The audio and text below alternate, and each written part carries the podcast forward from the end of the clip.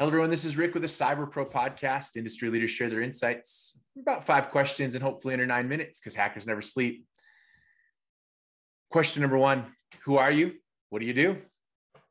Yeah, hi. Thanks for having me, Rick. Uh, so my name is Phillip Hankel. I am a SOC analyst with Ideal Integrations Security Division, Blue Bastion.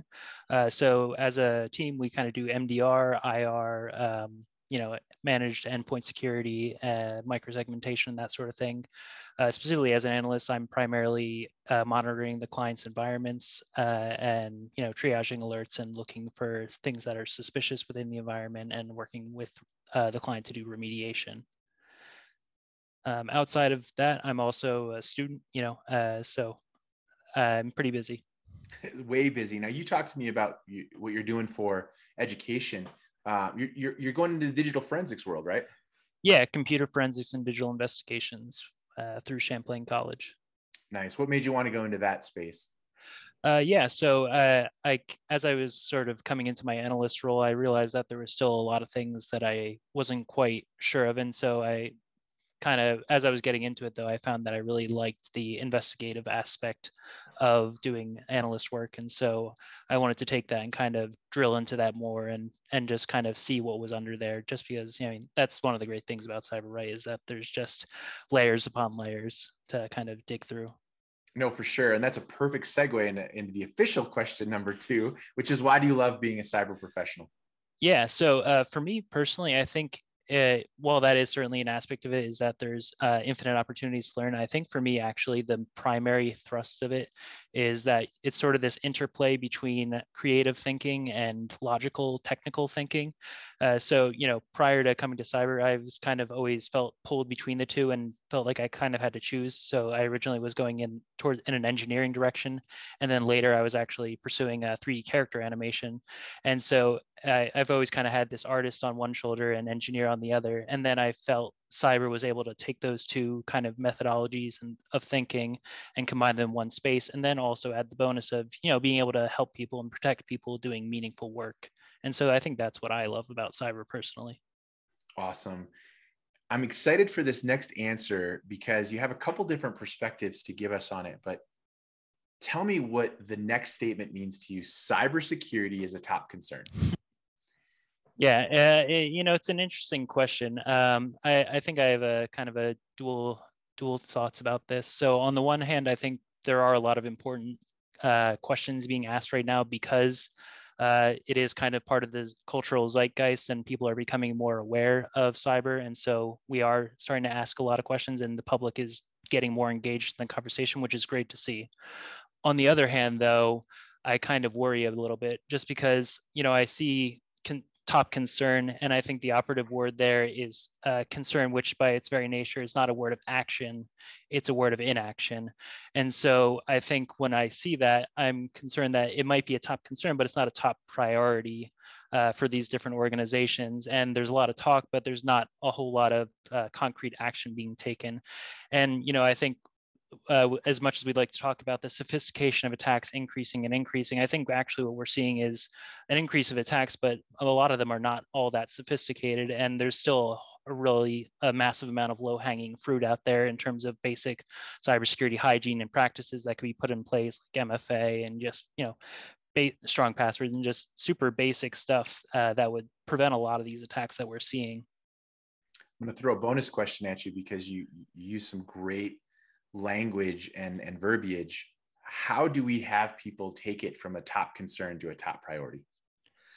Yeah, uh, so hmm, that's that's the question, right? Uh, so I think the idea is that we want to be able to sit down and actually have like a concrete conversation uh, and put things into action. So we need to create a framework or a plan. You know, obviously the government is trying to do things right now to sort of solidify things, uh, but especially when it comes to like your SMBs, you know, we really need to be able to sit down with them, especially in like companies like mine, which work a lot with uh, small and medium-sized businesses as well as bigger business. But we need to be able to lay down a plan and actually uh, kind of work through it with them, uh, what the specific steps that need to be taken are, and then come up with a specific plan of action that's tailored to their environment. Uh, because I think you know there's a lot of companies that's like you know buy this ML or this AI, and you know we'll just protect your environment. But it, it's like no, um, it's you know it's kind of like when you go to the doctor's office and they're like, okay, you have this problem. You can either take this pill uh, and there might be some side effects, or you can actually put in the work and you know exercise and live a healthier lifestyle. And you know, unfortunately, a lot of companies uh, would prefer the former rather than the latter. Uh, but you know, I think it's worth doing the hard work to actually sit down and come up with a concrete plan. No, that's great. What insight do you want to share with our cyber community? Yeah, so um, you know, as obviously I'm uh, relatively junior within the industry, but I think one thing that uh, for me in particular that's very meaningful is um, education. So uh, you know, I can besides being a literal student, I consider myself a continuous student, and I think uh, there's a lot of value in education right now um, that is like not being fully utilized within the industry. So I think one thing to consider is that um, you know while technical skills are incredibly important and fostering them is incredibly important, uh, I think that we oftentimes will ignore the value of things outside of the industry or uh, in areas that are not the area we're attempting to develop within. Uh, so for example, you know, I'm a big proponent of, of STEAM over STEM. Uh, so STEM, we have traditionally science, technology, engineering, mathematics, whereas STEAM is the addition of arts into there. So, you know, as a former artist, I, I think a, there's a lot of things to be said about what that value adds into the matrix of cybersecurity. So, I mean, you know, if we think of what art is and what creativity is, I think, at least personally, while I don't want to define the space uh, uh, the fear of being, you know, but uh, so I think personally that artists kind of are able to express uh, a multi plurality of different uh, ideas and concepts and then simplify them and then present them in a way that people can understand intuitively rather than necessarily through you know a ton of data and numbers that are hard to express. And i so i think you know personally uh, i think as an analyst i like being able to look at all this different data and then pivot and it's sort of like almost fractalized. And then you kind of pull these different strings together and you're able to put them into a more comprehensive picture.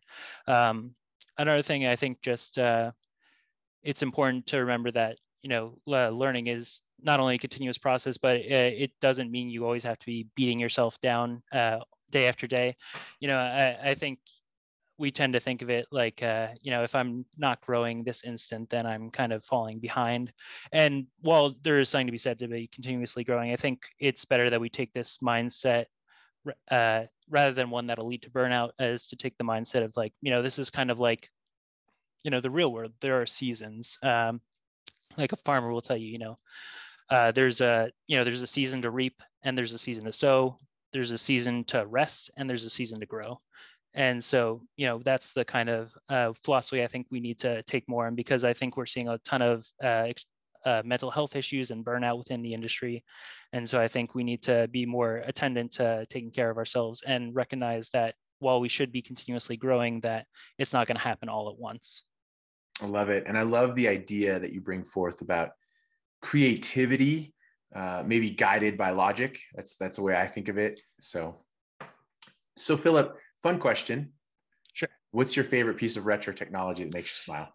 Yeah, so I thought about this for a little while. Um, I so when I thought about the question, I naturally sort of looked at like what was my vector into the technology space as a kid and i and i really the thing that first came to mind uh, was playing a uh, banjo kazooie with my dad on the nintendo 64 uh, you know it was just a, such a great game and uh, you know the 3d platforming genre i'm sure not only encouraged my interest in technology but also my interest in 3d animation and 3d art.